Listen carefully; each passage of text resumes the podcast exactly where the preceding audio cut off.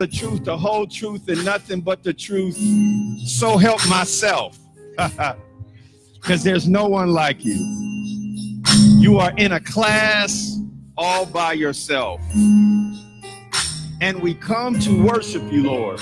We come to acknowledge you as God. We come to acknowledge you as good. We come to acknowledge you as great. We come to acknowledge you as gracious. We come to acknowledge you as glorious, Lord. We come to acknowledge you as King of kings and Lord of lords. The only wise God be glory, majesty, dominion, and power both now and forever. Hallelujah. Praise your name for it, Lord. Right now, in the name of Jesus. Now say this with me Heavenly Father, your word says, if I lack wisdom, I should ask you in faith without wavering, and that you would give it liberally without fault finding. I ask now for that wisdom, and I believe that I receive it. And I say with my Lord Jesus that it must be about my Father's business. Thank you for giving me your insight into my kingdom success. In Jesus' name, I pray expecting. Amen.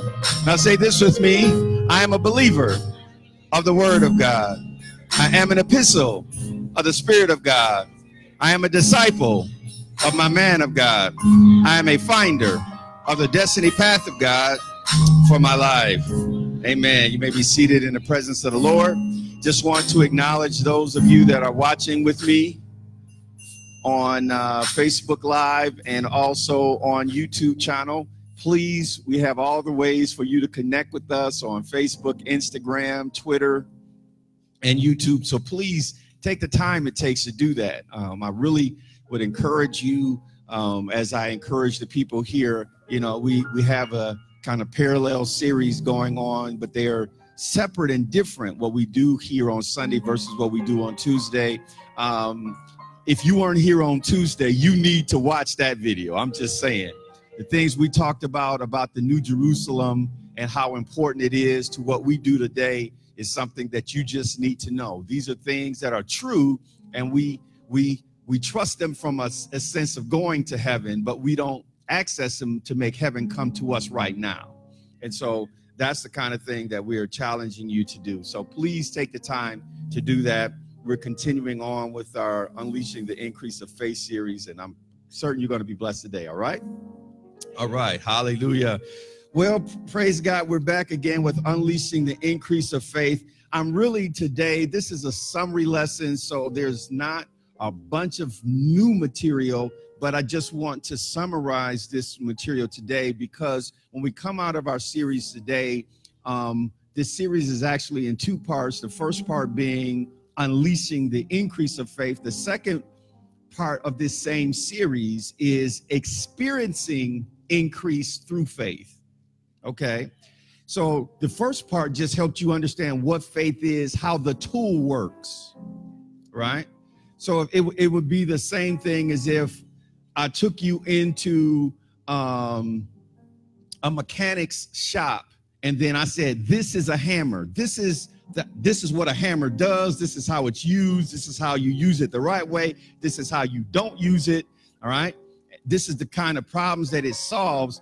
but I still haven't started to build on anything yet. All right.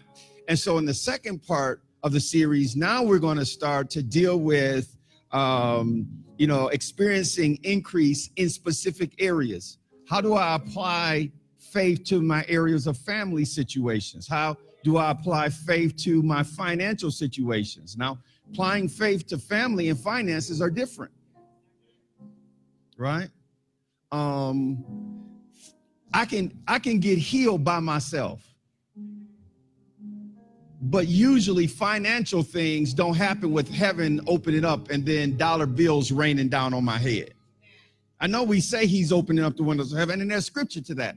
But we've taken that scripture to believe that because they're open that somehow I'm a, you know, I'm cloudy with a chance of $100 bills. You know, cloudy with a chance of Benjamins all raining down on me. And that's the picture that people have had. And so they haven't they haven't understood that you can be confessing, you know, that my God meets all my needs according to his riches by and glory by Christ Jesus. But that text in its context was talking to people who were giving. And so if you you cannot receive and promise what you deny in principle. Okay. And so so that's a whole nother area and it has a certain set of rules that go with it that if you violate those rules i don't care how much you confess it it's not working all right? So when we we'll be dealing with areas like that we're going to be dealing with healing. I am asking god listen listen listen listen listen. Your pastor is asking god for some documented medical miracles in my church. Okay so some of you, I'm gonna come. We're gonna have a time where you come, and um, we're gonna put the camera in front of you because we want to record the before picture so that when the after come, we can say we got evidence. This wasn't we wasn't just faking. This was the real deal. Yeah, yeah, yeah, yeah. I, I, I believe like that. Pastor David, well, don't get their hopes up. If they don't get their hope up, it won't work. Like I'm I'm I'm pulling y'all. I'm pulling. You you understand what I'm saying? I'm believing, you know, Dr. Banks was here. He challenged us to go in deliverance ministry. You know, um, Dr. Barkley has been had had had given a prophecy to me when I was over in um, Kingdom of Heaven, both me and to then to, to Minister Antoine Brown, that God was going to move both of us in deliverance ministry. And I hadn't really done nothing with that. But when you know, certain things have been prompted, then you got to go back and say, okay, God, you this ain't the first time I done heard that. All right. So then I got another witness that says, okay, all right. So I, am believing that this will be a church when people say, oh, no, no, I'm I'm I'm addicted to opioids. Okay, you got a we got a place to come for you. Yeah. Yeah. Because we're going to experience increase through the faith process. All right. So I want you to understand that. And then we're going to also talk about um, ministry breakthrough and growth. We're going to release our faith together to grow this church. We're going to put our faith together. All right. Now, I told you that there's a certain regimen that I have of prayer, and I'm praying for you personally. You know, uh, all right, pastor's not upset, right? But some of y'all didn't take that thing that I said when I said write your prayer goals down. Some of y'all didn't really take the amount of time that you needed to because I've been praying over that stuff. Okay. And if all you gave me was a little bit to work with, I just prayed over your little bit. Now I ain't mad at you. I'm just saying, whatever you gave me to pray about, I'm praying about. And if you didn't take the time to take that seriously, then you, you understand what I'm saying? It's like the guy who worked for me and said, I just need a raise. And I said, How much you need? I just need a raise. And I gave him a quarter and told him to go back to work. If all you needed was a raise and you don't have an amount, then I just exceeded your expectations. And so sometimes we haven't we, we, we haven't taken those kind of things seriously. So I'm praying for you personally but I'm also praying for this church corporately. And just like I'm bringing my faith alongside you, I'm challenging you and we'll be challenging you to bring your faith alongside me to move the ministry forward. I, I, we need we need a 10 times move. Now, I, we but God can do a thousand. Listen, listen, listen, listen. Listen, listen, listen, listen. Everybody want to go from zero to zillions overnight. Okay. Lord, just fill this church. If I had 10 times as many people, this, this place would be packed. Okay. So now can God do it? Yeah, he, he could have a million people show up tomorrow. He could. All right. But usually you hit Goliath and take him out you, excuse me, you, you take the lion out and then you graduate to the bear and then you graduate to Goliath. All right. So I'm just trying to put some parameters around it that within the realm that I can stretch my faith for and believe. All right. And I'm asking God, okay, Lord, have I put as much as you want me to put in this building versus for, before I look for something else? Now, I understand that we're putting resources in here we might not be able to get out. Okay. Now, you believe for somebody to do stuff for you, right? We believe that people going to do stuff for us that we didn't like. Our house was so put together when we got it that we didn't have to do any real interior decorating. Okay. Now everybody wanted to receive that, but nobody want to sow it. Like everybody believing for supernatural can- debt cancellation, but they don't want to cancel nobody debt that owe them money. See, everybody want to reap a harvest where they don't have no seed. So I understand that I'm doing things here. I might not be able to get it all out, but I'm not looking to get it all out from them. I'm looking to God. Whatsoever good any man does, that same that he shall receive, not from the people he did it to, but from the Lord. All right. So I'm really challenging you as we, we begin this shift, we're just going to do some summary teaching. This is not new. There's a little bit at the end that's new, but it's really not a lot of new stuff. And even the piece at the end is just you need to live holy. Now, you already know that. So there's some nuances in it, but it's not like you're to come up with something new. I just want to make sure you got it because the 201 class assumes you already know what's in 101. So when I go on to 201, I'm going to assume that certain things you already got. And I'm not going to have time to go back and do it. So I need you to get it and know that you got it. Okay. So let's just make sure we go through this. I'm going to remind you of things that we've talked about. Just make sure we got it so that when we start going into these things, it's going to assume you already know this stuff that we've been teaching about over the last few months. Is that okay? All right, let's dig into it. Hallelujah. Again, our series objectives have been to review and elaborate on the basics, understanding of force of faith, how it works and doesn't work, and walking by faith. And how it doesn't work, the Lord's telling me that there's a couple stories of how it didn't work that I need to tell you today. So those stories are not those are not filler. God wants me to tell you when it didn't work and what I did wrong. All right? Two, to encourage you to examine faith and how you use it. We talked about that one. Three, to enlighten the levels of faith and then encourage you to, to be self examining. Four, to eliminate power keys and principles that I've learned. And then to embolden you. This is the one that we're really, this is the bridge objective that we're talking about to re- embolden you to release your faith for the illogical, inconceivable, and what is naturally impossible. I mean, the Lord told me something in worship when I was at Jubilee that I don't even know. I don't like it's so big, I don't even know what to do with it right now. But all he said was to believe me for it. Okay, then I'm gonna start the process. I don't, when I get past the ask, believe, and confess, I don't know what to do next. It's so big, I don't even know what step to take. So I'm just going back to the ask, believe, confess, because I don't know what else to do. Other than when I when I shared when I shared it with Bishop, um, Thompson, he said, Well, you just need confirmation. So, Lord, I'm asking you for a second witness. I don't know what else to do with this one. It's so big, I don't even know how to take steps to move in that direction. All right.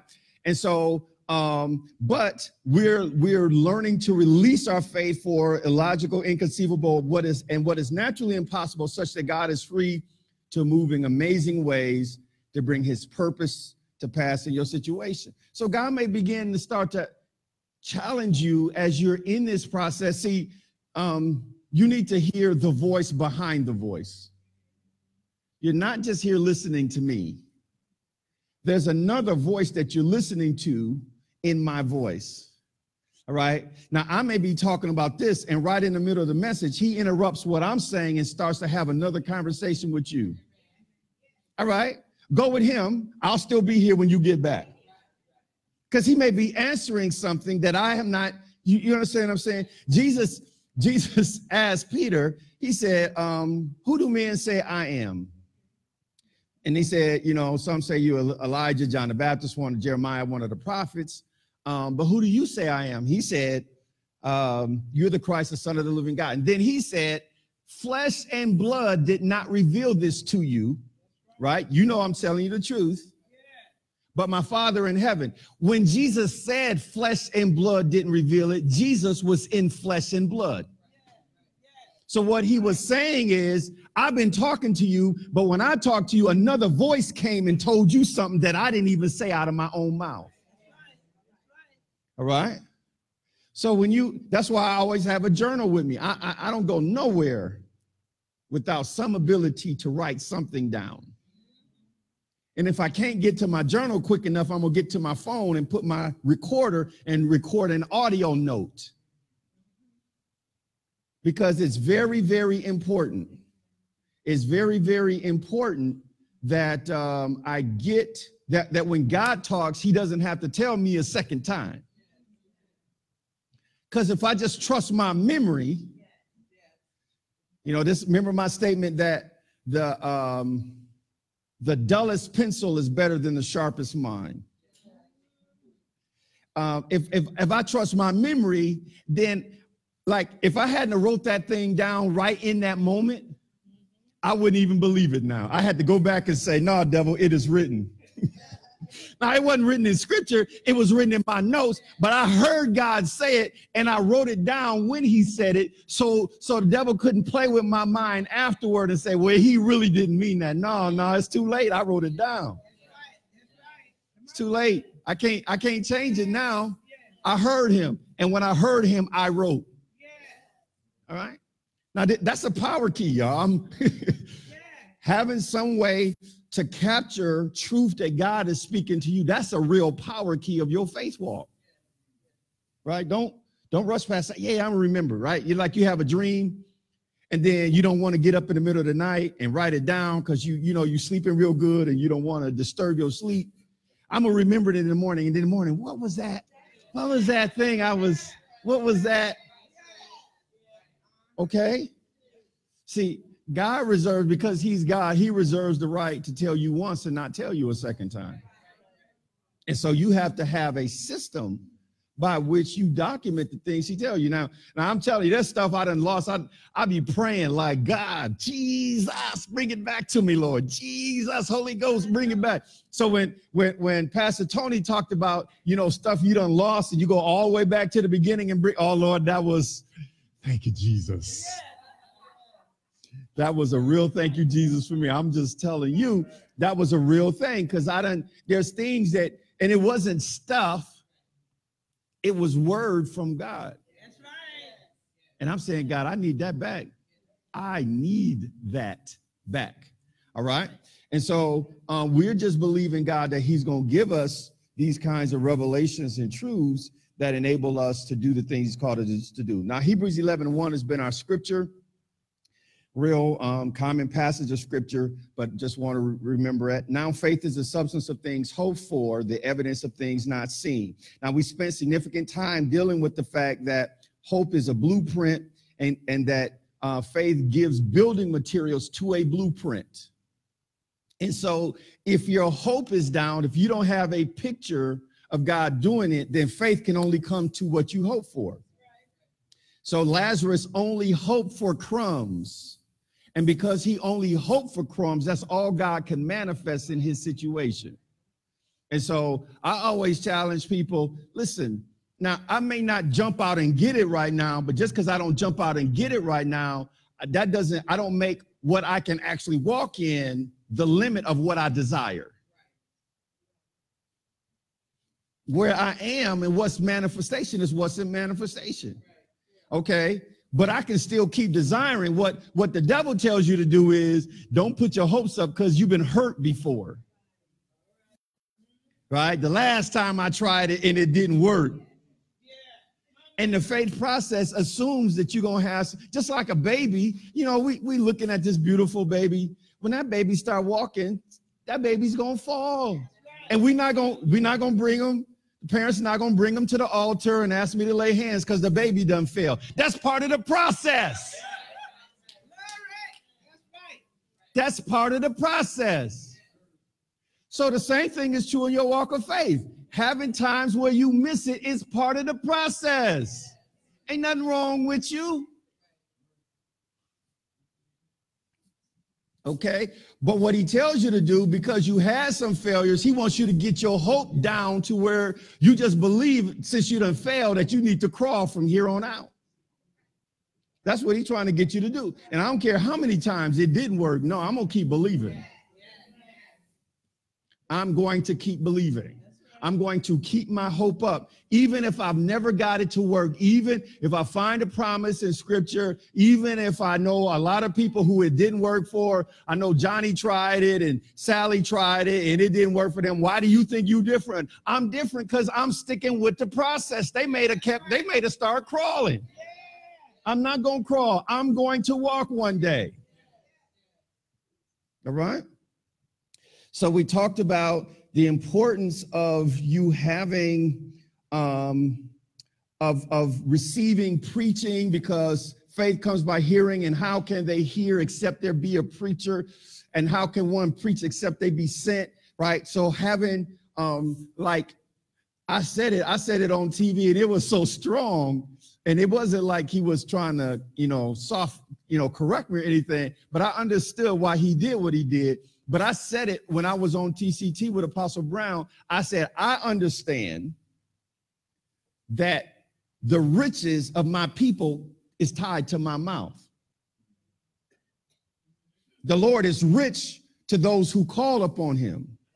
But how can they call on him in whom they believe? If they have, how can they believe on him in whom they not heard? How can they hear except there be a preacher? How can one preach except he be sent? I understood that that riches star starts out in my mouth. That's why I'm very audacious and I'm very disciplined. That's why I'm saying certain stuff. Like, I'm gonna tell you one story. Um, and I just say these things because I want to put them out there. There was um, you know, I went to when I was in Korea, I went to uh, a church that that has the church itself has um, they say about hundred thousand members in it, and um, they run about five to seven services on a Sunday, twenty thousand apiece. And I went to an all-night prayer meeting at that church, and it was twenty thousand, right? And um, I was I would start to follow this man's ministry his name is Paul Yonggi Cho, sometimes goes by David Yonggi Cho. And um, he was telling the story in the notes that I read about um, a woman who had a mastectomy and her natural breast grew back. The doctor's like, uh, I ain't trying to feel on you, but can I touch them?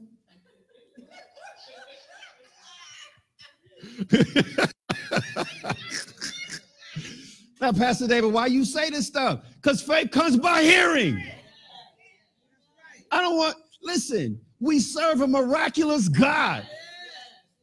I'm just saying, y'all, like, let's, why, why, why not stretch out and believe for stuff? If, if you got a supernatural God, why do you only believe for natural stuff? That's my statement. Let's just stretch it. Let's just stretch it. Why not? Why not stretch your faith to believe? Right? That's why I tell people, listen, I know what happened to African American men when they get old, but I tell them, you know, Abraham found his blessing was better than Viagra, Cialis, and Levitra. Now, if you don't want the, that part of the promise, don't be mad if I do.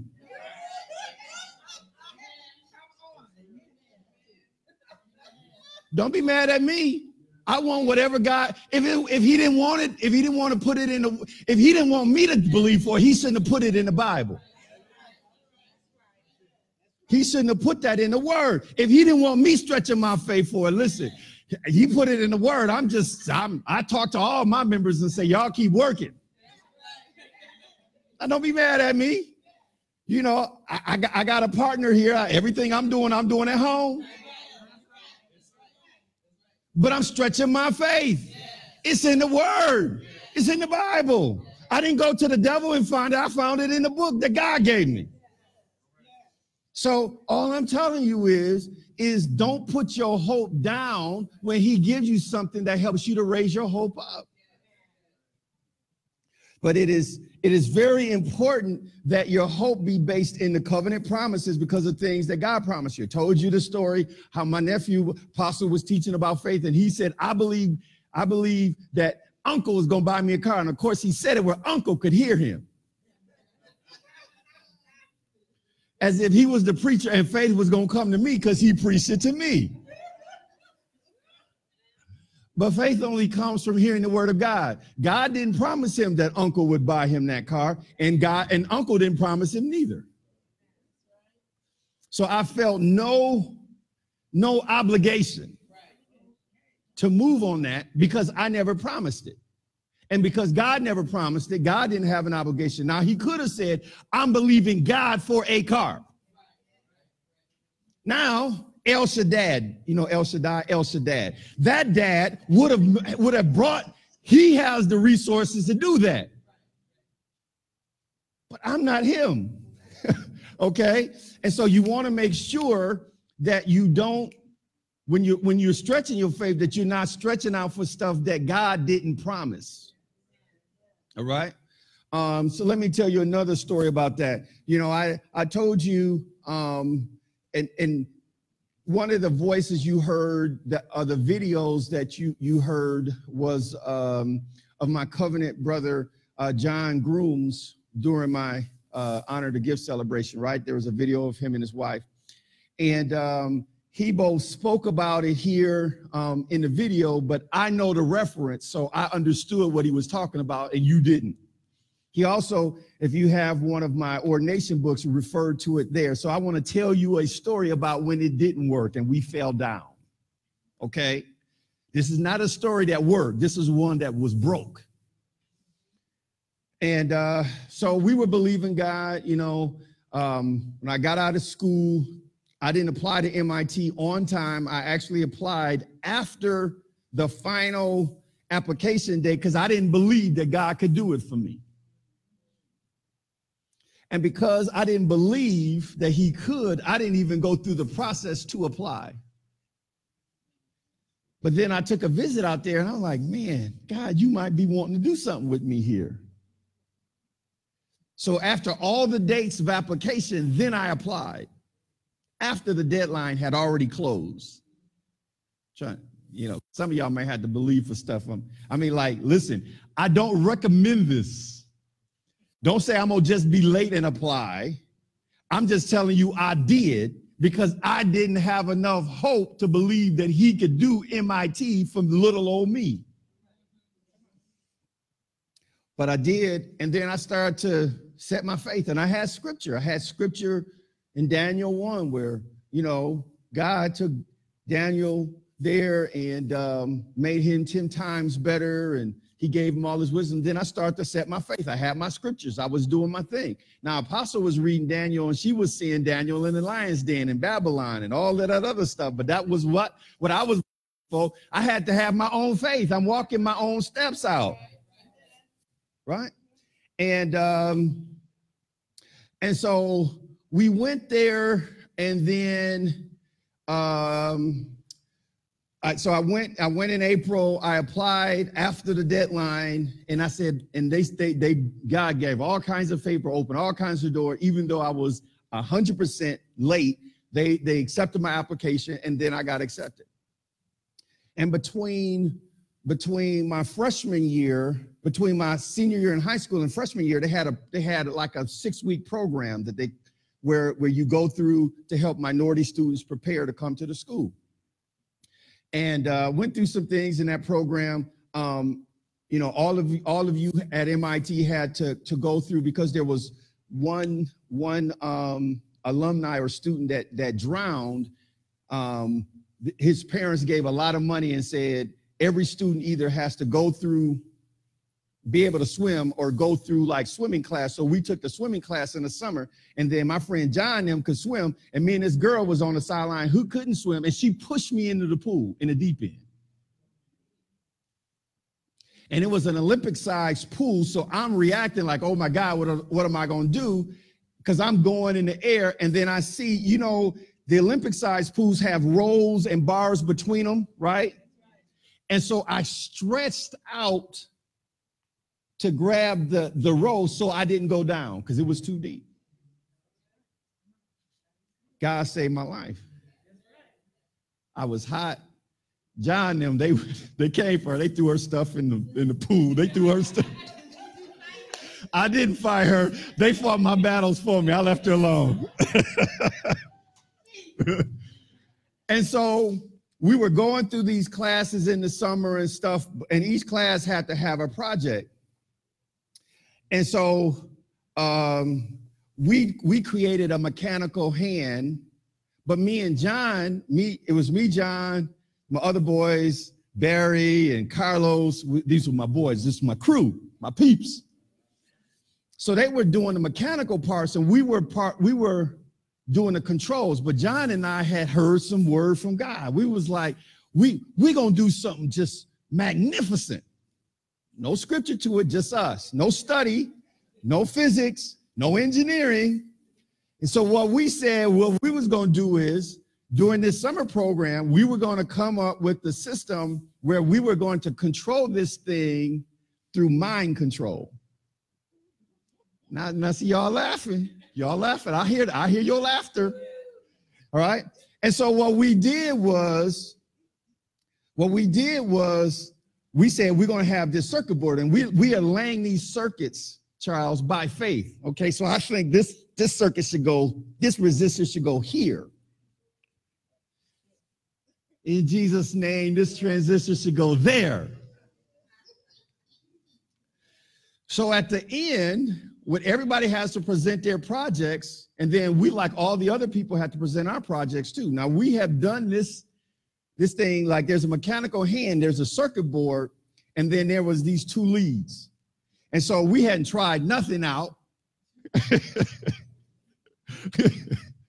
we get there we everybody's going through their project we go through our project they, they, we do the technical description we describe it and then john gets up there and begins to talk about how you know this is the mechanic you know this is the hand and this is the controls piece so he then takes the leads and puts them on my head right here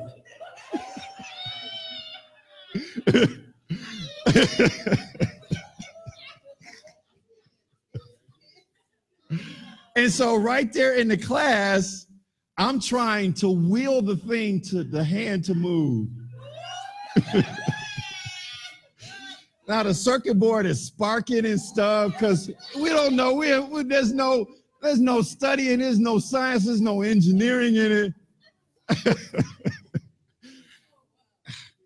My friend Drew, he was hot. He he could have if he would he he would have swung on me if I'd have got in his face right there and we we tight to this day. But oh my goodness! Now we believed.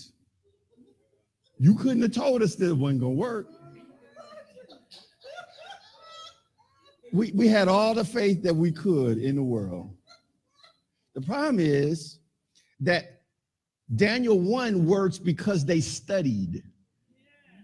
There was no study in what we were doing. We just thought God was going to give it to us by osmosis. There's no scripture that supports that. I didn't know that. I mean, we were so embarrassed. We stayed in our room for a whole week. We didn't even come outside. we, we, we just, oh, we were the laughing stock. Oh my goodness. Oh, they talked about that. I really want to go find the videotape because it was recording so I can burn that thing, right? Somewhere at MIT, there's some dark files with my name on them. I wish I could get rid of them. Oh my goodness. yeah, faith, foolishness, and presumption. That's what that's what Fred Price called it. Now, why am I telling you all of this? Because the Lord want me to tell you what didn't work he also want me to tell you that you can do all of the right things, but get something wrong and the whole thing fail. I could have came out of that and stopped applying my faith for God to make me the engineer that he was intending to make me. Praise God, I didn't stop. You understand what I'm saying? So I just want you to understand that you can't, you got to watch how you applying faith. That's why, Pastor David, why are you taking all this time? That's why I'm taking all of this time.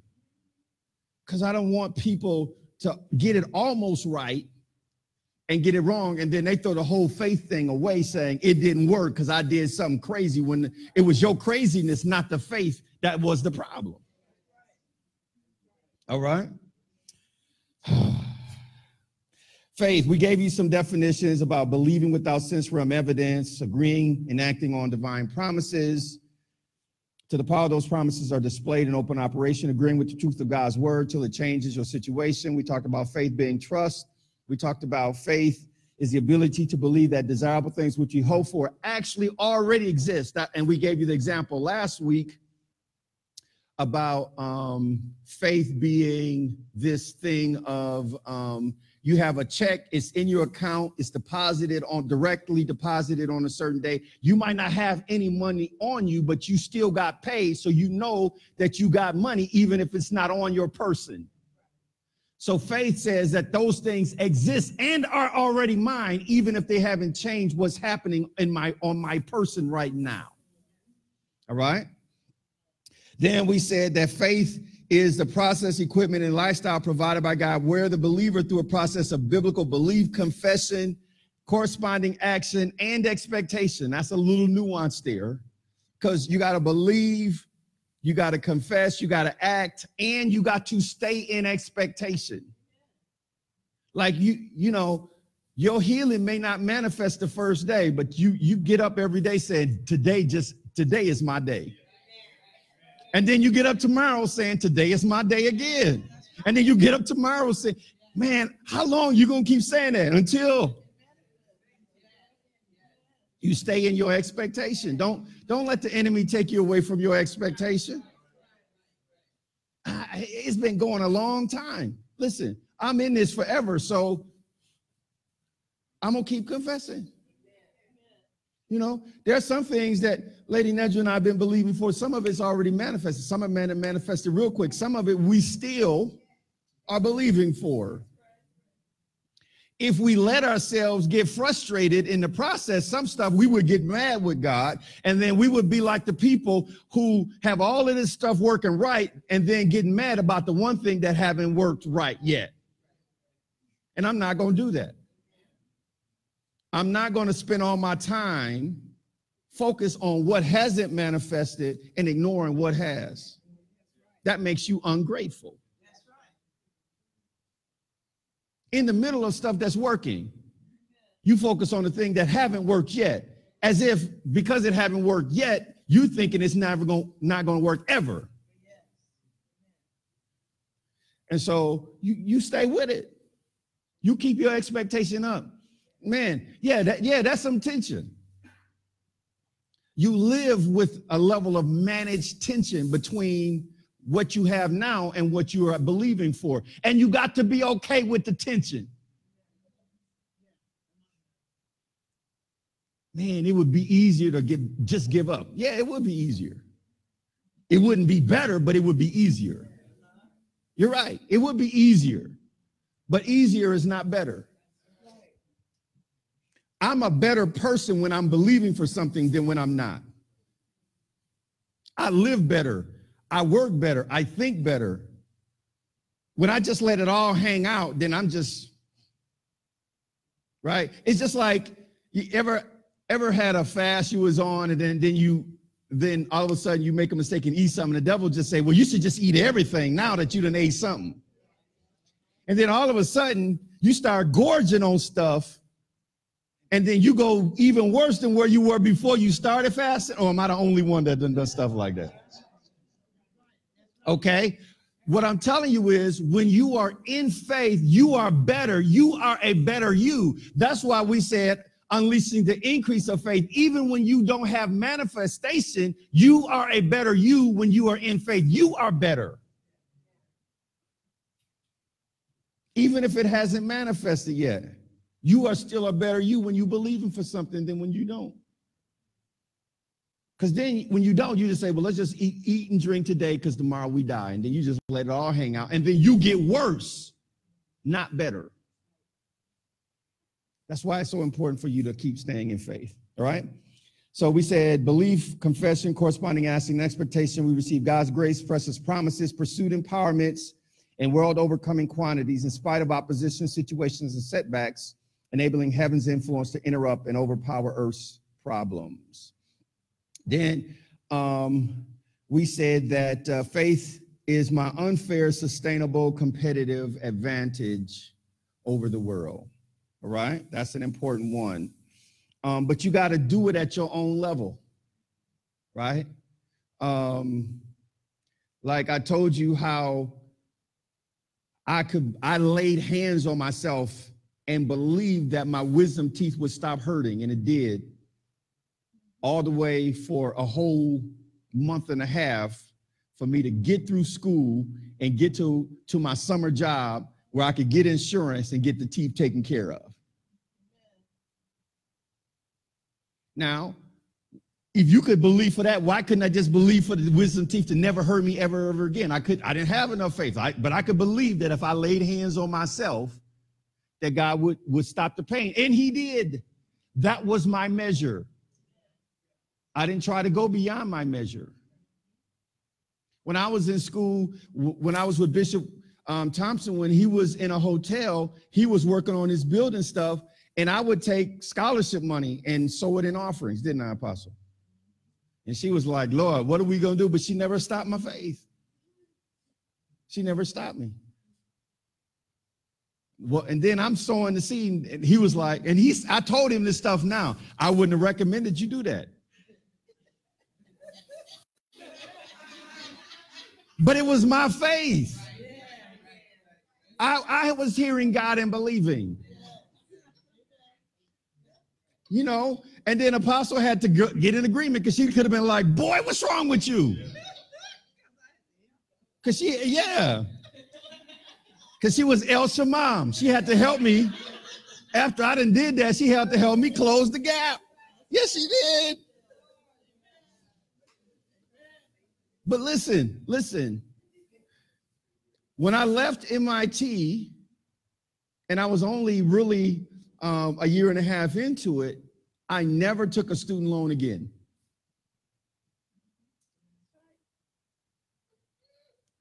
And I would sow in the summertime, and then I would sow, and I had to help take care of the family. And then I'll go to the financial aid department. What did you do with your money? This is how much I gave to the church. I not go lie. This is what I did for my family, and this is what I got left. Now, what can you do for me?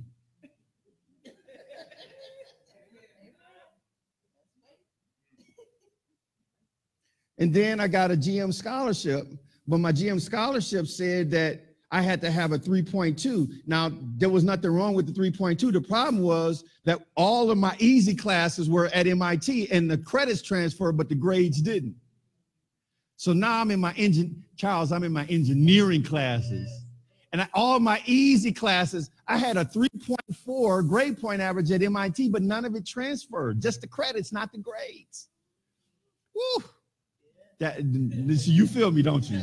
Oh Lord. You you I was trying to ride that average out and I couldn't. So they kept giving me favor and I wasn't meeting it. I was still above a three point, but I wasn't a 3.2. So finally they, they gave me two or three times where they kept giving me, okay, come on, you got to bring it up. You didn't, and then they finally said, David, okay, we're gonna we're cutting you off. And then that last semester, when GM dropped me, the Ford Manufacturing Fellowship picked me up.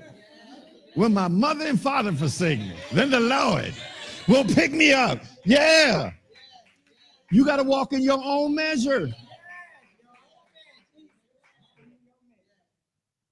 You gotta you gotta walk the way the Lord is telling you and showing you to walk. All right. We gave you the ABCs of faith. Ask, we talked about, right? Make sure you got some biblical promise, but then you ask. You believe, we said, right? We talked a lot about believing, confessing. We talked about you don't see, you don't wait until you see change to say change. If you never say change, you'll never see change. All right. Now remember, that's how we get saved. We we believe and then we confess. With the heart, man believes unto righteousness. With the mouth, confession is made unto the salvation. That's how Abraham did it in Romans chapter 4. He believed God and then he confessed that I'm the father of many nations.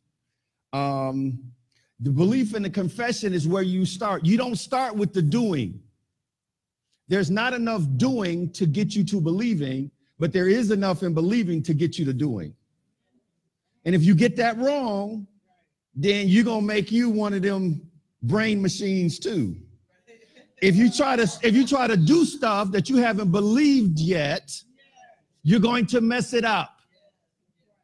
Pastor David, why are you saying this? Because some people think that, like, okay, I'm believing God. I, I, want to get my eyes healed. And I hear somebody, they broke their glasses, and then we think we can break our glass, but they have they may have worked their faith up to the point where they don't need their glasses, but you still need yours. They're trying to make an action, make the faith when it doesn't start that way. You start with the believing and confessing, and then God will tell you the action that goes with the thing you've been believing and confessing. Do not get that wrong, or you're going to mess up. And then you're going to blame God and you're going to blame your preacher in Jesus' name. So let's not do that. All right. Demonstrate is um, is the next step. Faith without works is dead. All right. Don't, don't try to rush the action beyond your true belief. If you're believing for healing, the action could be to just take healing com- communion every day. He may give you an action that simple. You're going to take communion and confess your healing on a day to day basis if you're in a point where the devil's telling you that you're going to die, you may have to wake up in the middle of the night. The action may be when the devil wakes you up in the middle of the night telling you he's going to kill you, then I'm going to get, I'm going to have these healing scriptures next to my bed and I'm going to read these things until I can calm down and go back to sleep. That may be the only action you can take right now. Now, you may have to take that action and then, you know, go back and take your medicine well, keep taking your medicine. The medicine mainly deals with the symptoms anyway. God's the healer. Don't say you, I'm I'm not taking see, that's why I hate when people I'm, I'm not going to the doctors because I'm believing I'm healed. That's dumb. You're gonna get to heaven before your time. Okay? Get the information. All right. Then we talked about enduring expect, expectantly, right? We said that there that there's a time when you have to stay in the patient zone and we all have to go through there, right? We talked about forgiving, right? That you have to forgive. Um, and that's an important point. And you got you can't con God. Listen, don't you can't be mad at people. You got to get over it. Whatever the it is, all of us have some it's. All of us have some people that we got to get over. So get over it and them. Whoever yo them is, get over them. Whatever yo it is, get over it. All right. Last week we talked about glorifying God. Um, I had a story that I wanted to tell you about about glorifying God, and uh, uh, since since my nephew Darius is here, I'm, and I didn't do it last week, I'm gonna do it for his benefit as well as yours. Okay. Um, you know, last week uh, Michigan beat Michigan State. Y'all did know that, didn't you? And so I wore some, I wore some blue and gold and um, last week, and I did a little bit today just because we can. And I just wanted to tell y'all, you know, because part of glorifying God is you praise God in advance. And when I was taking uh, Ruby down to um, to Michigan and was going through orientation, um, the guy there said, you know, um, Michigan's theme song is different than other schools because all of them talk about fight, fight, fighting, fight. Michigan starts out with the victory. Hail to the victors. We don't start out with the fight. We don't fight for victory. We fight from victory. yes, Brother Darius, that's for you. Hallelujah. Praise the Lord. So you glorify God as if it's already done, because that's what Abraham did. Yeah. That's why, that's why a person in faith, we shouldn't. the praise team don't have to pump you up, baby. They don't have to pump you up. You came in, you coming in glorifying God because you you working on something. So you praising God like it's already done. And you, you hey, hey, hey, they you you but you tell them y'all need to get out of my way because I got some praise on going on up in here. All right? You glorify God. You praise him in advance. And yes, Darius, hail to the victors. Hallelujah. All right. All right. all right. This is our final one, and we're almost done. Just a few scriptures here on holy living. All right. James chapter 4, 1 through 10.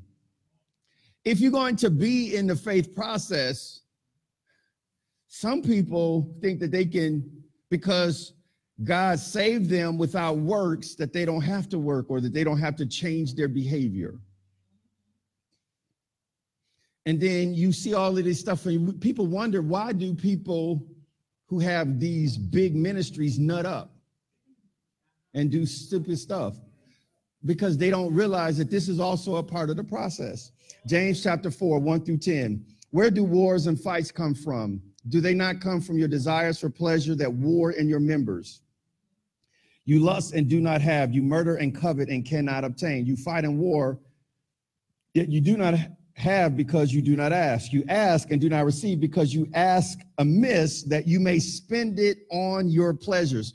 Pause here for a second. Listen, um, the why of your faith process is as important as the what.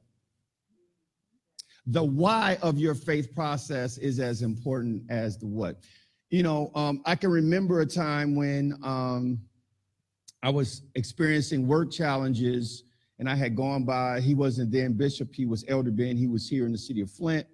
And um, and he he he had he had me sit in the corner. He said, David, I'm going to ask you uh, a question and I need you to, why do you want God to get you out of this situation? And then he made me sit in the corner and think about it before I came back to him and give him the answer. I'm thinking to myself, because I need God to hook a brother up. I mean, why do we need to talk about this? And uh, I gave the wrong answer. And because uh, I was just thinking about me, he's like, no, man, it's not because of you, because you want to give God glory in your situation and you want to have the victory that that that victory that he gives you be for his glory not just for your own benefit from that point on, I understood that everything I do in my life is for God's benefit and not my own. Now, I didn't say I didn't get no benefit from it, but the primary reason is not to consume it on my own pleasures. God, I want you to prosper me so I can go back and show to all those people and tell them, see, I told you. See, you got the wrong motive. all the people that was hating on me, I want to drive by them and say, How you like me now? That's the wrong motive. Okay? Just make sure. See, see, see, now that wasn't even a bunch of you did a bunch of dirty sins. You your motive is wrong, and God's grading that. And he says that that's a miss. You're going to miss if your motives are not right. All right?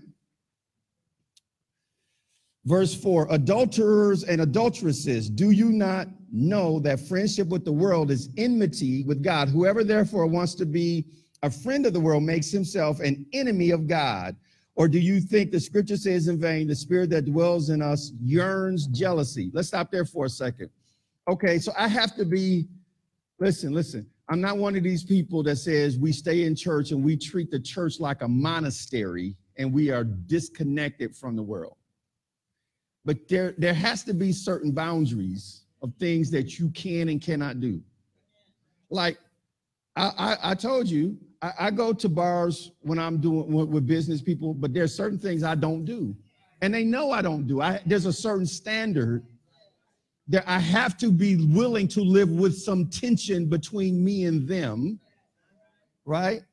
Because if I get too close to them, then God gonna be over there like, like I'm hoeing out on him as if I was hoeing out on Nedra.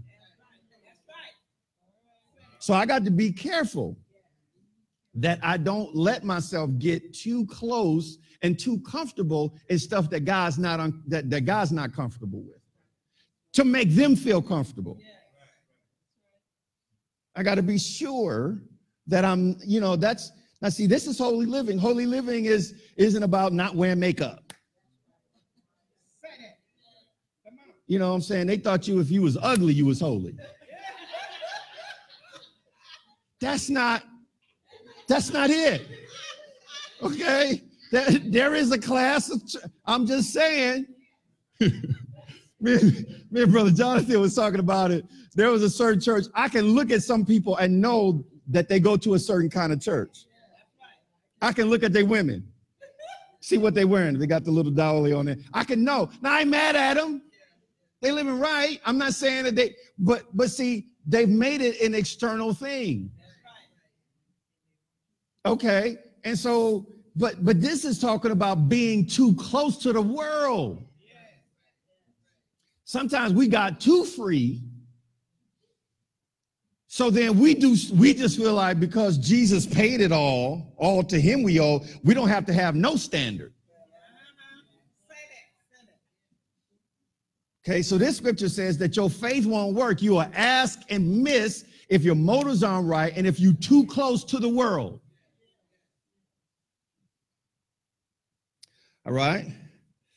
And it says that the spirit gets jealous. I don't want to make the Holy Spirit jealous because I spend more time making the devil feel comfortable than I do making God feel comfortable with me. Ah, oh, that's kind of tough, isn't it? But that's what that said, isn't it? All right. Verse 6, but he gives more grace. Therefore, he says, God resists the proud, but gives grace to the humble. Therefore, submit to God, resist the devil, and he will flee from you. Okay, so I got to submit to do the resisting. If I'm not in line with God, I can't push back the force of the devil in my life. You know, I got a um, good friend of mine, and he has gotten a God said that you're supposed to be here and do this. He wants to be there and do that, but get the blessing if he was here doing this. That's not how that works. You have to humble yourself and submit to God to have the power to resist the devil. All right? Resist the devil and he will flee from you. Draw near to God and he will draw near to you. Cleanse your hands, you sinners. He's not talking about worldly people. He's talking about believers that's got their hands too close to stuff that God don't like. Cleanse your hands, you sinners. And uh-oh, it's not even the external stuff. Purify your heart, you double-minded. He's saying, you know, if I'm in here doing all of the right stuff, but my mind is out there, I can also be in trouble. Right? The elder brother with the prodigal son was he was in the house doing all the right things, but he was wishing he was out there with little brother who was having parties in the hood and in the street. Where they was making it rain on him in the strip club. He was doing the right stuff, but his mind was still out someplace else. And see, God, man looks at just the outward appearance, but God's looking at your heart. Lament and mourn and weep. Let your laughter be turned to mourning and your joy to gloom. Not, not mourning because you got to be mean and sorry to be saved. He's saying if there is heart issues, you got to deal with that stuff. And you need to cry out to God until your heart get right. Because if your heart getting right, nothing else is going to be right. Verse 10 Humble yourselves in the sight of the Lord, and he will lift you up. All right? Humble yourself. If you get your insides right, align with God, and then from an inside that's right with God, get your actions right with God to the point where you put distance between you and the world. You get your motives right, the why of what you're doing, what you're doing, then faith works. If that doesn't work, it won't work.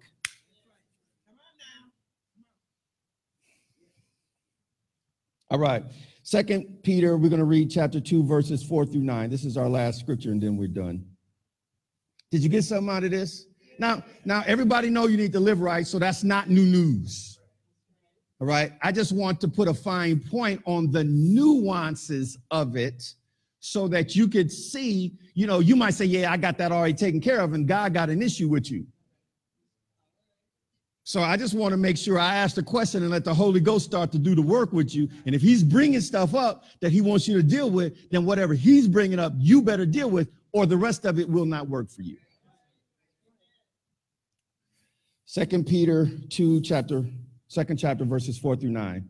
For if God did not spare the angels who sin, angels holy who sin, but reserved them down to, but cast them down to hell and delivered them into chains of darkness to be reserved for judgment, and did not spare the ancient world, but saved Noah, one of eight people, a preacher of righteousness, bringing in the flood on the world of the ungodly, and turned and turning the cities of Sodom and Gomorrah into ashes, condemned them to destruction, making them an example to those who afterward would live ungodly. And delivered righteous Lot in the King James, that word righteous there is translated just Lot, because righteous and just are equivalent, who was oppressed, or the King James says, vexed by the filthy conduct of the wicked. For this righteous man, just man dwelling among them, tormented his righteous soul from day to day by seeing and hearing their lawless deeds. Then the Lord knows how to deliver the godly out of temptations and to reserve the unjust under punishment for the day of judgment. Now, this is an important passage of scripture. I'm going to be dealing with this one again. If you're in our Tuesday um, scenario, this is a, a, scripture that you're going to see again, okay? Because it's there are some very important points in this. The thing that we're going to deal with is how God, uh, we're going to look at this man called Lot. We spent a lot of time looking at Abraham when we talk about faith, but we also need to look at Lot. Now, we will talk about how he got delivered out of Sodom and Gomorrah, the place where the fire rains down right? Um, but today, this scripture tells us some things that we want to know about Lot. First of all, we see that Lot is righteous. Lot is righteous. Um, or the word there, righteous, is the same word other places translated just or justified.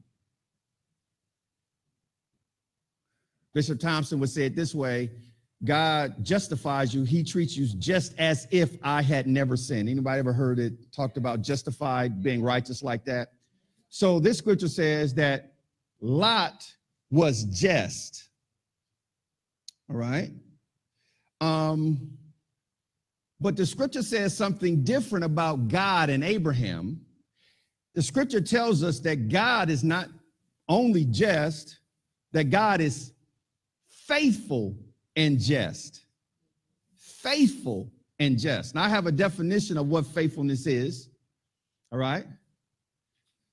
The brothers heard this yesterday. Faithfulness is enforced obedience to a critical principle long after the thrill of initiation has gone and even longer before the desired results have come. That's a good definition. Faithfulness says that I stick with the principle, right? They Remember in the parable of the sower, they received the word and with joy they received it. All right. So there's a thrill that happens when you start the process, but after a while, that thrill goes away and you still got to be faithful. Right. So the first part of it is you stay, you stay in obedience after that thrill has passed, long after it is passed, and long before manifestation has come. That's the middle part where people give up. When the thrill is gone, then some of them get gone too. They don't they don't want to stay with it after the thrill has left and before manifestation shows up. That's the middle in between. That's that mean time in between time. Right? So put that definition up one more time. Faithfulness is enforced obedience to the critical to a critical principle long after the thrill of initiation has gone and even longer before the desired results have come all right? So when we talk about holy living you're going to have to be faithful to god. Right? Some people are forgiven but not faithful. They're forgiven and because they're forgiven they are righteous or just. But God is not only just, he is faithful and just, right? First John 1 9 says, God is faithful and just. You can put it back on me now. I just want to make sure everybody got the thing. He is faithful and just. God is faithful and just, but hold it. Those that be of faith are blessed with faithful Abraham, Galatians 3 9. So Abraham is faithful, and according to Romans 4, he's also just. So God is faithful and just. Abraham is faithful and just. Lot is not faithful and just. Lot is just just. Got it? God is faithful and just. Abraham is faithful and just. Lot's not faithful, he's just just. Some people are forgiven but not faithful. If to be a holy living person, you can't just be forgiven, you need to be faithful. All right? You're going to have to listen. Nedra don't want me just faithful when I'm in her face. She can't trust me to go on the road. I went, I was in Chicago in a room by myself. She don't need me faithful when she can just see me. Wife don't want a husband. She, I got to be with him or he can't control himself. Stop it. That's dumb. Dumb. I, I couldn't do it because I wasn't with her, and so I couldn't control myself. Stop it. But God don't want that either. That's why he says adulterers and adulteresses. He don't want you faithful. I can't be too close. When I'm with them, then I, I just lose control of myself. Stop it. God wants you to be faithful. He wants me to be faithful. You understand? And that's what he's right. Now, now that's not super deep. You, you know, you don't need some these and thous, some Hebrew and some Greek to understand that he wants you to be faithful. But if that isn't right, the whole thing falls apart. Let's stand. Did the Lord bless you today? Hallelujah. God is so good to us. We are so grateful that he has given us this time and this place together. I don't know about you, but this kind of this kind of message, even though it's not quote unquote deep per se, it's so important. It's very it, it forces it forces introspection. I have to examine myself. Right? When I laughed at their joke, God, were you laughing with me? Or did I make you jealous?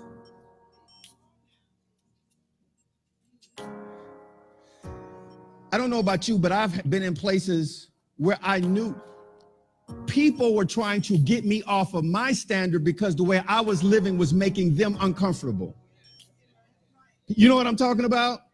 It don't take all of that. And they're just trying to get me to violate my standard. But when I violated my standard, me and God got out of sorts and then they were like, man, I never thought I would get you to, but you was trying all along.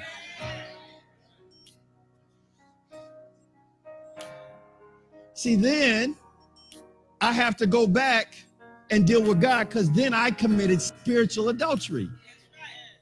That's what the scripture calls it. To make them feel comfortable, I violated my relationship with God.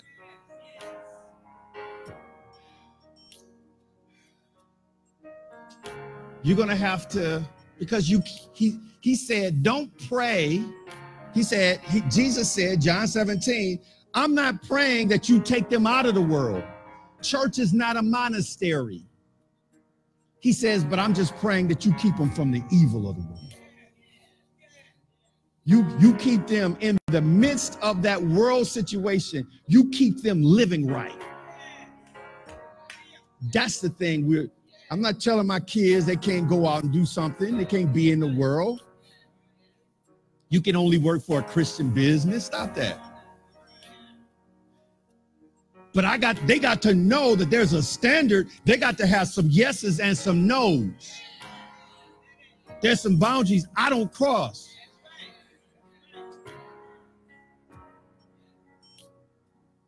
You get to a certain point, they will tell you, I had my boss, I'm about to tell something, David, I know you're going to have a problem with it. Yeah, you know I got standards. And I'm not violating them for you or nobody.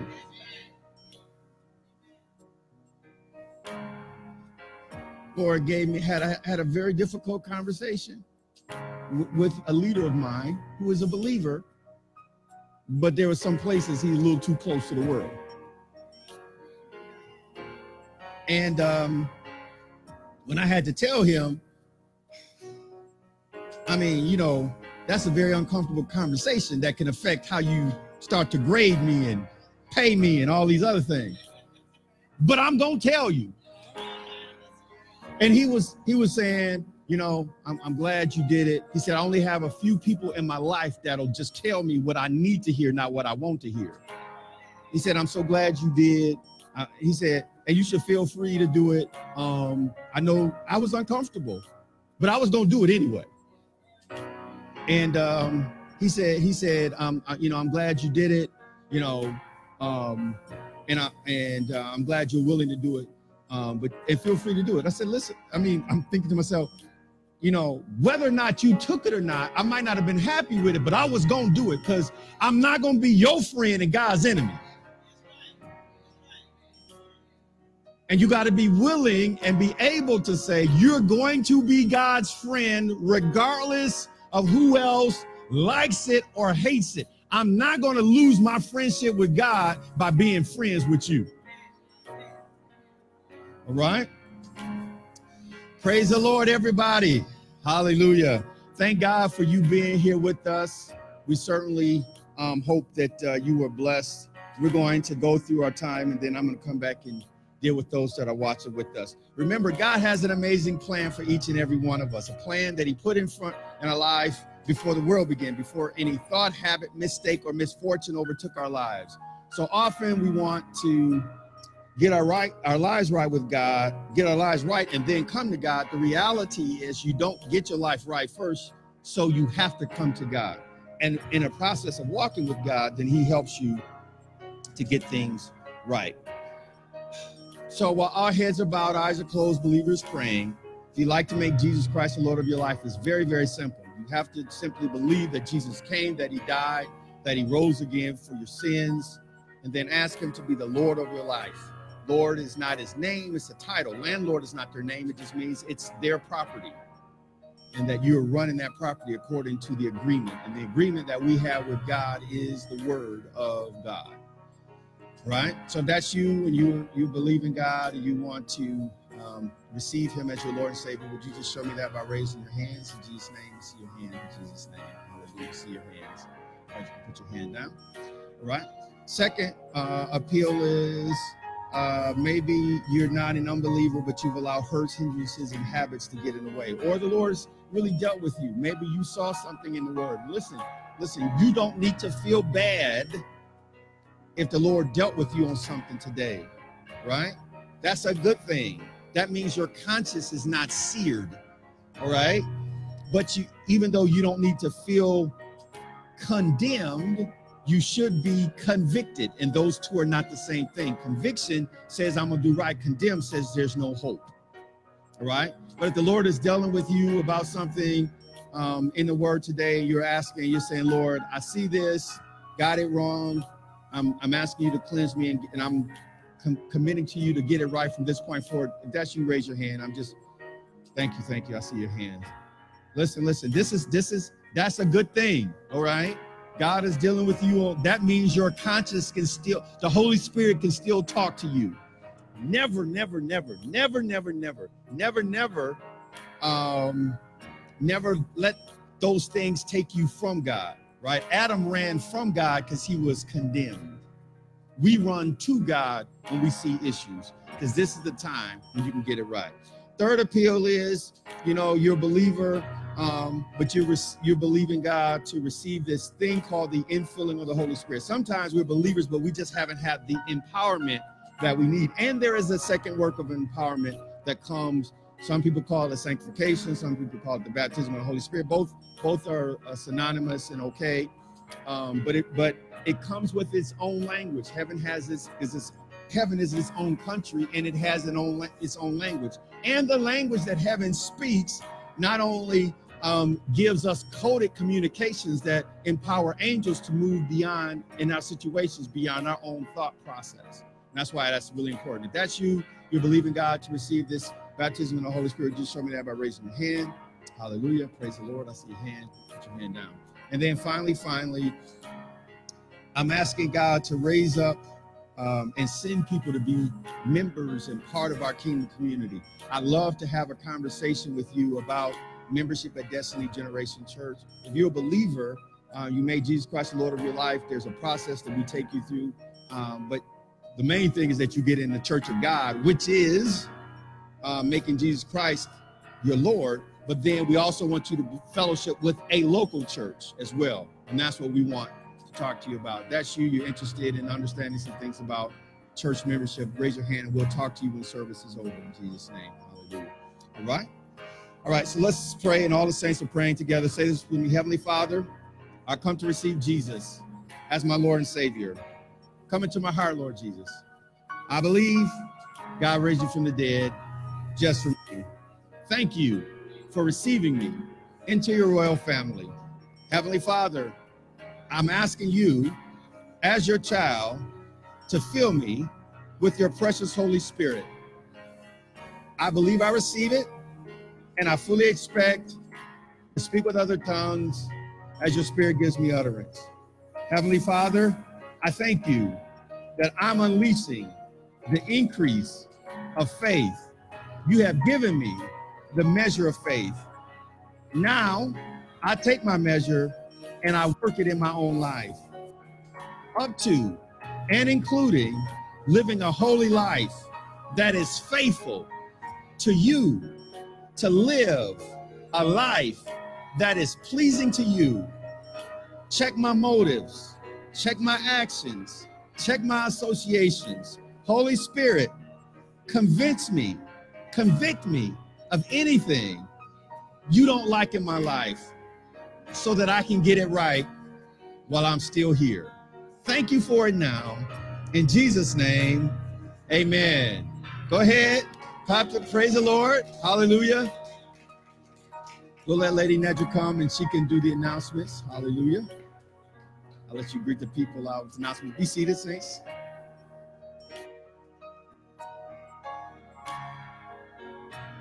Amen. Amen. We thank you for that word, Pastor. It's a mighty word of faith that we have to live out the holiness that you've uh, required of us. And at this time, we will have our Destiny Generation announcements.